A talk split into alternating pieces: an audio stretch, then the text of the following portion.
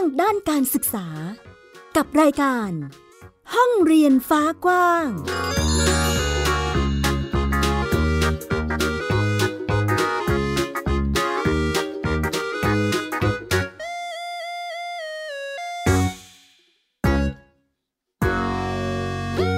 วัสดีค่ะ ต้อนรับคุณผู้ฟังทุกท่านเข้าสู่ห้องเรียนฟ้ากว้างกับหมิวอัยดาสนศรีที่นี่ไทย PBS Podcast ค่ะ อัปเดตเรื่องราวด้านการศึกษาให้คุณผู้ฟังได้รับฟังกันในทุกๆ สัปดาห์นะคะ วันนี้มีหลายประเด็นเลยทีเดียวค่ะ ไม่ว่าจะเป็นเรื่องราวของครูรักถิ่นคืนชุมชนนะคะ เป็นการแก้ไขปัญหาการขาดแคลนครูสำหรับโรงเรียนขนาดเล็กที่อยู่ในพื้นที่ต่างๆนะคะ วันนี้เราจะไปดูโมเดลกันว่า มีหนึ่งพื้นที่ที่สามารถบริหารจัดการได้จะทำอย่างไรต้องไปดูค่ะ รวมถึงผลงานของนักวิจัยจากมหาวิทยาลัยเทคโนโลยีสุรนารีนะที่เขามีการผลิตเครื่องผลิตปุ๋ยยูเรียค่ะ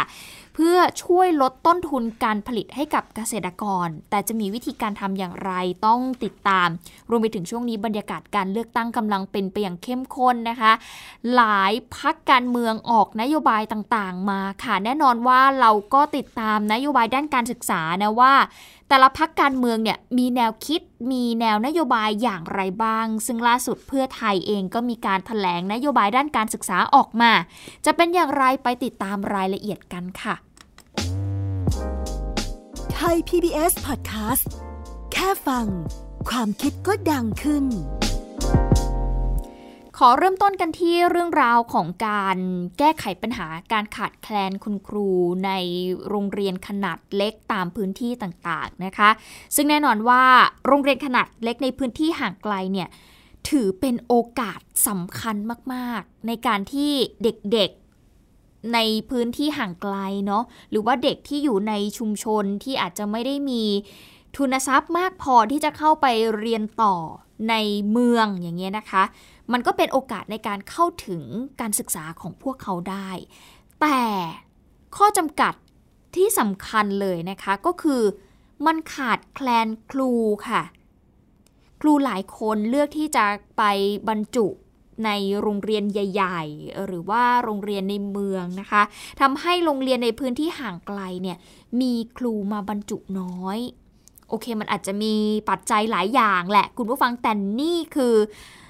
หนึ่งปัญหาที่ทำให้โรงเรียนขนาดเล็กนะคะ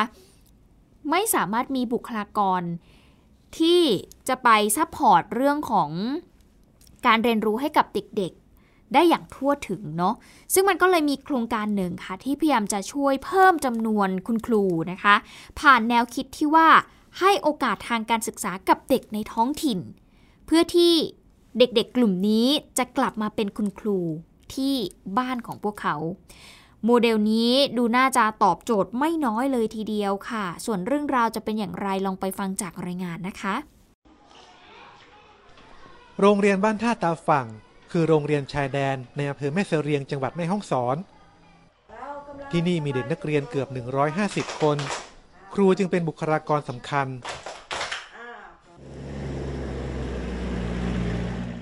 แต่เพราะการเดินทางไกลกว่า 2 ชั่วโมงด้วยรถยนต์ และอีกเกือบหนึ่งชั่วโมงโดยทางเรือ รวมทั้งเป็นชายแดนที่มีการสู้รบบ่อยครั้ง ครูจึงมักขอย้ายกลับทำให้โรงเรียนขาดแคลนครูสิรินยาพิกุลแก้ว เกิดและเรียนที่โรงเรียนบ้านท่าตาฟัง วันนี้เธอกำลังตั้งใจเรียนในคณะศึกษาศาสตร์ มหาวิทยาลัยเชียงใหม่ หลังได้รับคัดเลือกเข้าโครงการครูรักถิ่น ได้รับทุนการศึกษา ค่าที่พัก ค่าครองชีพ ตลอดหลักสูตร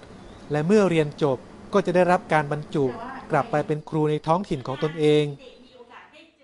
หนูเคยบอกกับตัวเองว่าหนูอยากเป็นครูมาก แล้วหนูเคยคิดว่าแบบถ้าสมมติว่าหนูได้มีโอกาสเรียนครูค่ะ หนูอยากไปเป็นครูที่แบบในถิ่นธุรกันดารนะคะ แล้วก็อยากจะไปแบบ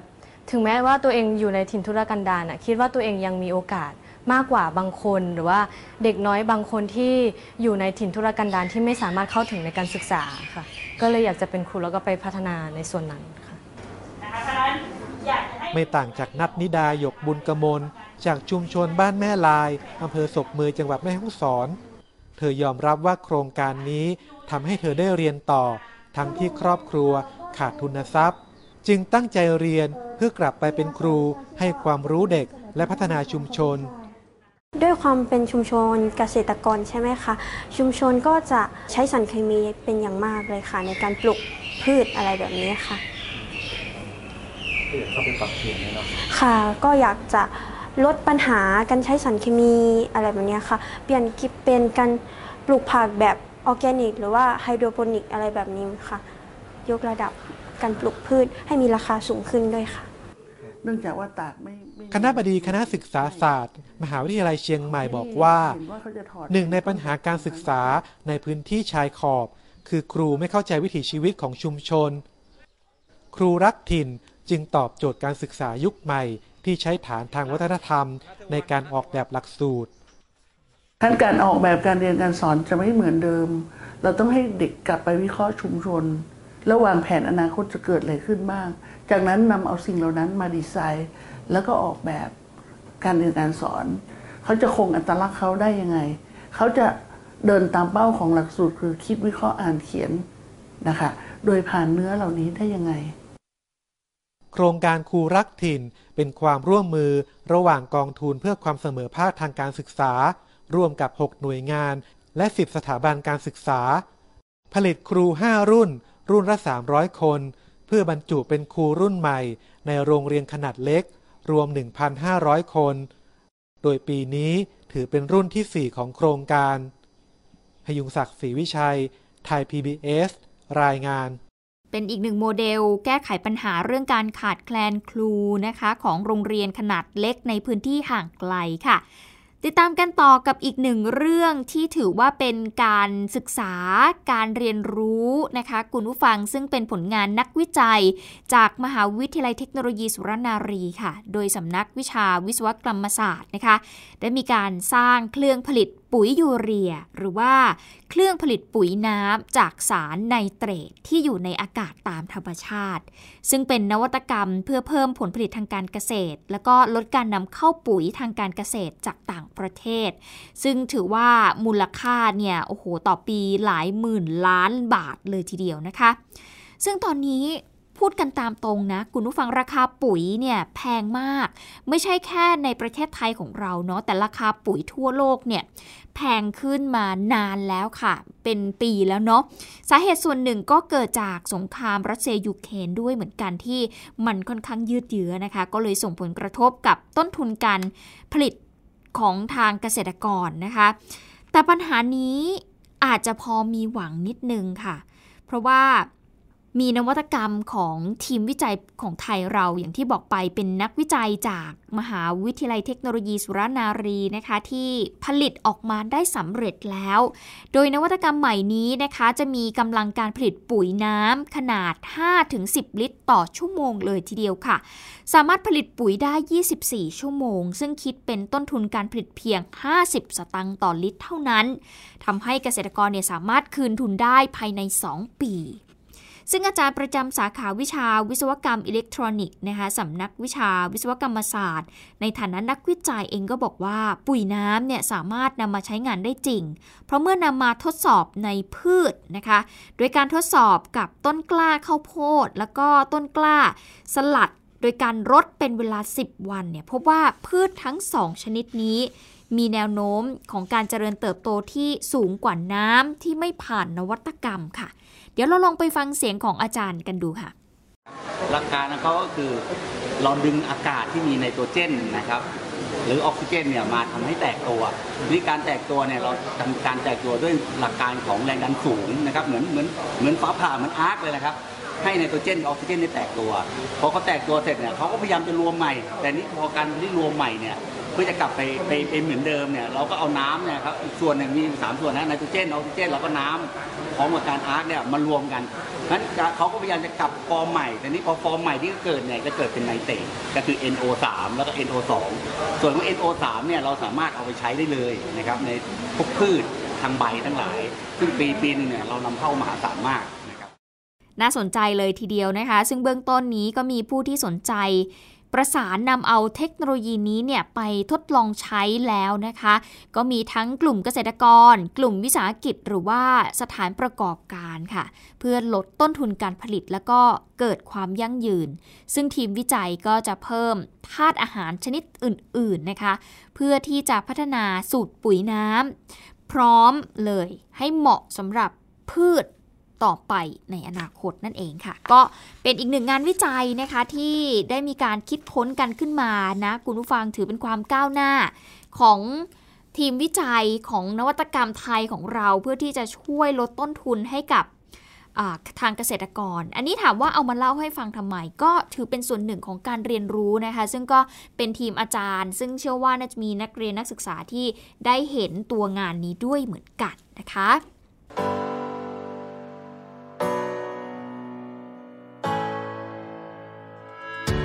This is Thai PBS Podcast View the world via the voice ช่วงนี้ก็ยังเป็นช่วงปิดเทอมของน้องๆนนักเรียนนะคะ เปิดเทอมกันอีกทีก็คือวันที่ 15 พฤษภาคมค่ะ ซึ่งแน่นอนว่าช่วงนี้เนี่ยทางหน่วยงานด้านการศึกษาเองก็ต้องมีการทำงานกันอยู่นะคะ แม้ว่าจะปิดเทอมเนาะซึ่งทาง สพทนะคะ หรือว่าสำนักงงานคณะกรรมการการศึกษาขั้นพื้นฐานเนี่ยก็ได้มีการกำชับนะคะเพราะว่าใกล้จะเปิดเทอมแล้วไง คุณผู้ฟัง 15 พฤษภาคมนะคะ ก็เลยมีความคืบหน้าของการเปิดภาคเรียนใหม่ วันนี้นำมาอัปเดตให้คุณผู้ฟังได้รับฟังกันค่ะ ซึ่งนายอัมพรพันิสาค่ะ เลขาธิการคณะกรรมการการศึกษาขั้นพื้นฐาน ก็ได้มาอัปเดตความคืบหน้า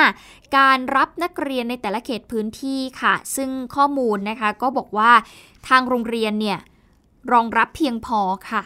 สำหรับนักเรียนที่เข้าเรียนเนาะ ถ้าหากนักเรียนคนใดนะคะ ยังไม่มีที่เรียนเนี่ยก็ขอให้ไปประสานกับทางสำนักงานเขตพื้นที่ค่ะ เพื่อที่จะจัดหาโรงเรียนต่อไป ซึ่งทางสปทอเองก็ขอย้ำนะคะ ให้ผู้อำนวยการโรงเรียน คุณครูได้มีการสรุปผลการทำงานในปีที่ผ่านมา เพื่อที่จะวางแผนการทำงานในปีการศึกษาต่อไปให้มันดีกว่าเดิมนะคะ ซึ่ง ก็จะมีเรื่องของหลักสูตรการเรียนการสอน การจัดให้ครู ครบชั้นนะคะ จัดหาอาคารสถานที่อุปกรณ์การเรียนค่ะ เพื่อที่จะให้ทันเปิดเทอมในวันที่ 15 พฤษภาคมนี้ เพื่อเป็นการยกระดับการศึกษาให้ดีขึ้นกว่าเดิมนั่นเอง นี่เป็นความคืบหน้าก่อนที่จะเปิดเรียน นอกจากนี้ในช่วงปิดเทอมแบบนี้นะคะ ทางคุณครูเองค่ะ ก็ได้มีการไปอบรมนะคะเสริมความรู้เพื่อที่จะนำมาประยุกต์ใช้ให้กับเด็กๆเนาะในช่วงเปิดเทอม ซึ่งในช่วงปิดภาคเรียนแบบนี้ทางสพทเขาก็มีนโยบายนะคุณผู้ฟัง ให้คุณครูเนี่ยไปเข้าอบรมเรื่องของการแก้ไขปัญหายาเสพติดค่ะ ไม่ว่าจะเป็นยาบ้านะคะหรือสารเสพติดอื่นๆนะซึ่งคุณครูเนี่ย ต้องรู้เท่าทันค่ะ แล้วก็ต้องมีมาตรการในการส่งเสริมให้นักเรียนเนี่ยรู้เท่าทันยาเสพติดด้วยเนาะและก็ต้องมีมาตรการเรื่องการป้องกันไม่ให้นักเรียนเนี่ยเข้าไปยุ่งเกี่ยวกับยาเสพติด แล้วก็สุดท้ายนะคะก็คืออยากจะให้คุณครูเนี่ยนำเอาระบบการดูแลช่วยเหลือนักเรียน ให้ห่างไกลยาเสพติดเนี่ยมาใช้ด้วยนะคะ ก็เป็นอีกหนึ่งภารกิจงานของคุณครูในช่วงปิดเทอมนี้ สุดท้ายค่ะก่อนเปิดเทอม เราผ่านช่วงเทศกาลสงกรานมาเนาะทางเลขาธิการคณะกรรมการการศึกษาขั้นพื้นฐานเองก็เป็นกังวลว่าอาจจะมีการแพร่ระบาดของโควิด -19 ซึ่งตอนนี้ถ้าเกิดใครตามข่าวเราก็จะเห็นนะคะว่าตอนนี้มันมีการกลายพันธุ์อาการเนี่ย เพิ่มมากขึ้น ไม่ว่าจะเป็นตาแดงตอนนี้ได้ยินข่าวว่ามีผื่นคันขึ้นด้วยนะคะ ก็อยากจะให้พ่อแม่ผู้ปกครองนะคะ ช่วยกันสังเกตอาการลูกหลานเนาะแล้วก็เด็กๆเองก็ต้องดูแลตัวเองด้วยนะคะระมัดระวังป้องกันอย่าให้ติดเชื้อโควิด -19 เนาะเพราะว่าเราต้องดูแลตัวเอง เพราะเมื่อไหร่ก็ตามที่เปิดเทอมปุ๊บเนี่ย เด็กๆเเขาก็จะรวมตัวกันเยอะนะคะ โอกาสที่จะติดเชื้อโควิด -19 มันก็มีเพิ่มมากขึ้น ดังนั้นให้ระมัดระวังนะคะ คุณผู้ฟังติดตามข่าวสารอย่างใกล้ชิด แล้วก็ยังคงมาตรการเรื่องของการป้องกัน อย่างเคร่งครัดด้วยนะคะ นี่ก็เป็นความห่วงใยนะคะจากทางคณะกรรมการการศึกษาขั้นพื้นฐานหรือว่าหน่วยงานด้านการศึกษานะคะนำมาเล่าให้คุณผู้ฟังได้ติดตามรับฟังกันค่ะ This is Thai PBS Podcast View the world we are the voice ขณะเดียวกันทางเวียดนามเองเนาะเขาก็มีมาตรการเหมือนกันนะคะ ซึ่งทางนครโฮจิมินห์เนี่ยซึ่งถือเป็นศูนย์กลางการค้าของเวียดนามนะคะก็มีการสั่งให้กลับมาสวมหน้ากากอนามัยในเขตของโรงเรียน อีกครั้งหนึ่งแล้วเนาะเพราะว่าตอนนี้อย่างที่ทราบกันว่าโควิด -19 กลับมาระบาดอีกแล้ว ก็เลยมีคำสั่งค่ะ ให้สวมหน้ากากอนามัย ไม่ใช่แค่ในโรงเรียนนะ แต่หมายถึงในพื้นที่ร่มนะคะ หรือว่าในที่สาธารณะอย่างโรงเรียนเนี่ยก็ต้องสวมหน้ากากอนามัยเพื่อความปลอดภัยนั่นเอง อย่างที่บอกไปช่วงนี้เราอยู่ในบรรยากาศของการหาเสียงเลือกตั้งกันค่ะ คุณผู้ฟัง หลายๆพักการเมืองก็ออกมาชูนโยบายต่างๆนะคะ เพื่อที่จะให้ประชาชนเนี่ยเลือกพักการเมืองของตนเองหนึ่งประเด็นสำคัญที่เชื่อว่าหลายคนจับตามองกันอยู่นั่นคือนโยบายด้านการศึกษา ซึ่งเราจับตามองไม่แพ้นโยบายที่จะไปช่วยเรื่องเศรษฐกิจนะคะ เรื่องปากท้อง เรื่องการคมนาคมหรือใด ๆ นโยบายด้านการศึกษาเราก็ต้องจับตามองเหมือนกันค่ะ เพราะว่าคนไทยในยุคนี้เนาะเรื่องการศึกษาสำคัญมาก ๆ เพราะว่าถ้าไทยเราจะเจริญไทยเราจะก้าวไปข้างหน้าให้ทันประเทศอื่น ๆ การศึกษาเป็นเรื่องที่สำคัญค่ะ ล่าสุดพักไทย ล่าสุดค่ะ พักเพื่อไทยก็มีการถแถลงเปิดตัวทีมคณะทำงานการศึกษา พัฒนาศักยภาพมนุษย์ และก็นโยบายด้านการศึกษาค่ะ พร้อมกับ ออกแบบนโยบาย ทั้งในระบบการศึกษา การออกแบบแพลตฟอร์มใหม่ ให้คนเนี่ยสามารถเรียนรู้ได้ตลอดชีวิตนะคะ โดยประธานคณะทำงานด้านนโยบายด้านการศึกษาเนี่ยก็บอกว่านโยบายเนี่ยถูกคิดค้นจากปรัชญาของพรรคก็คือนโยบายการศึกษาจะต้องลดรายจ่าย เพิ่มรายได้ และขยายโอกาสให้กับผู้เรียน ซึ่งนโยบายด้านการศึกษาจะถูกขับเคลื่อนผ่าน 6 นโยบายหลัก จะมีอะไรบ้างนั้นไปฟังค่ะ เราจะออกแบบการเรียนเอง ให้คนที่เข้าเรียนในแพลตฟอร์มนี้ออกแบบเลือกเวลาเลือกคอร์สนะคะได้เรียนเอง โดยตัวเองกำหนดเองนะคะแล้วก็จบได้ไวนะคะเพราะฉะนั้นการเรียนของโลกอนาคตต่อไปนี้คือการต้องแข่งกับตัวเองค่ะ สร้างวินัยในการเรียนและการทำงานให้กับคนไทยนะคะ แล้วก็ยังไม่พอถ้าเรียนไปแล้วเนี่ย เรียนไปก็ทิ้งไป หรือต้องมานั่งเก็บเป็นเอกสารเอง เราจะทำระบบ Big Data ค่ะ โดยที่เพื่อไทยสนับสนุนดิจิทัลกอ v e r n m e n t นะคะ เราจะทำให้คนเรียนไปทำงานไป แล้วก็ค่อยๆ ก็เป็นอีก หนึ่งนโยบายด้านการศึกษาจากพักเพื่อไทยนะคะ คุณผู้ฟังเชื่อว่าหลาย ๆ พักเองก็มีนโยบายเป็นของตัวเองนะคะ ต้องลองจับตาดูว่ามีพักไหนที่นโยบายด้านการศึกษาปัง ๆ บ้างเนาะน่าสนใจก็ลองพินิษพิจารณาดูค่ะ แล้วเราก็มาเลือกตั้งกันเนาะ 14 พฤษภาคมนี้นะคะ เลือกคนที่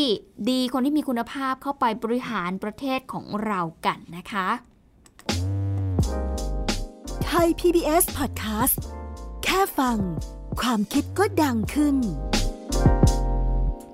ปิดท้ายกับอีกหนึ่งเรื่องค่ะ คุณผู้ฟังมาเล่าให้ฟังละกันว่าตอนนี้ประเทศไทยของเราเนี่ย มีกลุ่มเยาวชนที่เรียกว่ากลุ่มนีดนะคะ แต่เดี๋ยวจะอธิบายให้ฟังว่านีดคืออะไรซึ่งถือเป็นสถานการณ์ที่น่าเป็นห่วงในในช่วงนี้เหมือนกันนะคะ เพราะว่า กลุ่มเยาวชนกลุ่มนี้เนี่ยคือกลุ่มคนที่ไม่ได้ทำงาน ไม่ได้เรียนหนังสือ หรือว่าไม่ได้มีการฝึกอบรมทักษะต่างๆ ซึ่งแน่นอนว่ามันส่งผลกระทบต่อประเทศไทยแน่ๆนะคะทั้งในเชิงของแรงงานนะคะหรือว่าในเชิงของการมีคุณภาพชีวิตของคนนั่นเองนะคะ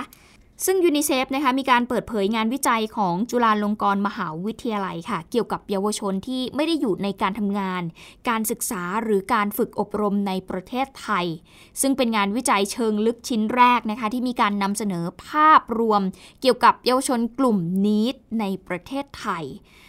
ซึ่งถามว่าเยาวชนกลุ่ม NEET คืออะไร NEET เนี่ยตัวสะกดนะคะก็คือ N E E T ค่ะ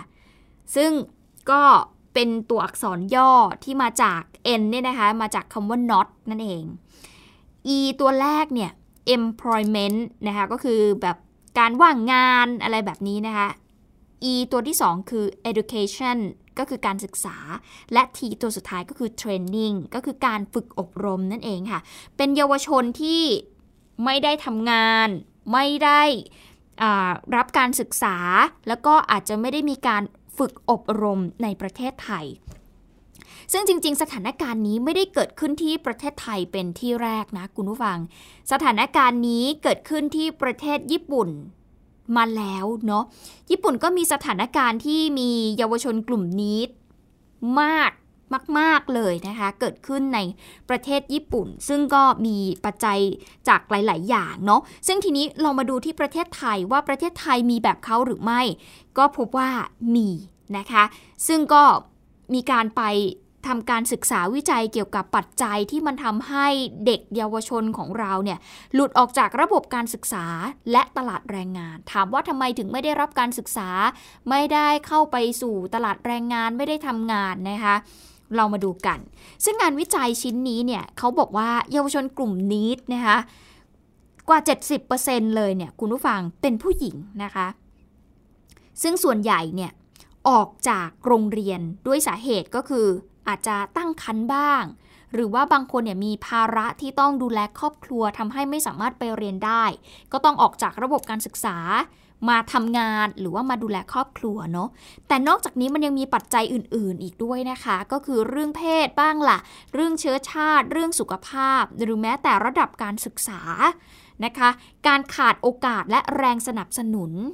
เรื่องสถานะทางการเงินนะคะ ที่บางคนอาจจะไม่มีเงินไปเรียนต่อ หรือว่าสถานภาพ หรือว่าสถานะทางสังคมนะคะที่อาจจะทำให้หลุดออกจากระบบการศึกษาหรือว่าไม่ได้ทำงานเนาะบางคนนะคะการทำงานไม่ตรงกับความสามารถ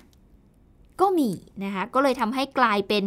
กลุ่มนิดนะคะปัจจัยเหล่านี้เนี่ยทำให้เด็กๆเนาะมีความเสี่ยงที่จะเป็นกลุ่มนิดนั่นเอง ซึ่ง นางขยองซองคิมนะคะซึ่งเป็นผู้อำนวยการองค์การยูนิเซฟประเทศไทยก็บอกว่า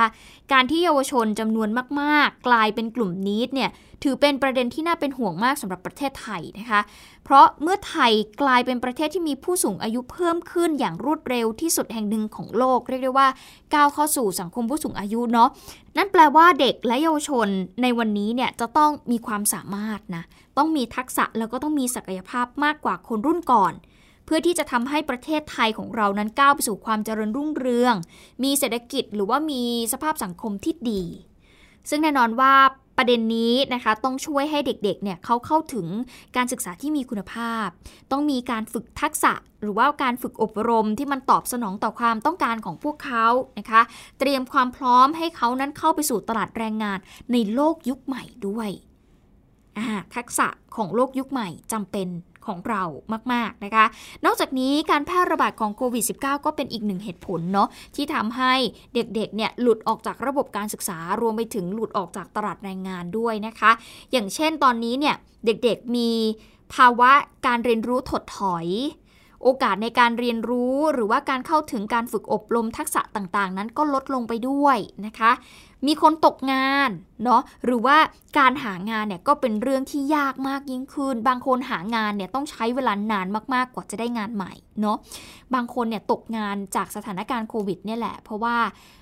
บริษัทอาจจะไม่สามารถดำเนินกิจการต่อไปได้ ต้องปิดตัวบริษัท หรือว่าบริษัทก็คือไม่สามารถจ้างคนได้ก็ทำให้ตกงาน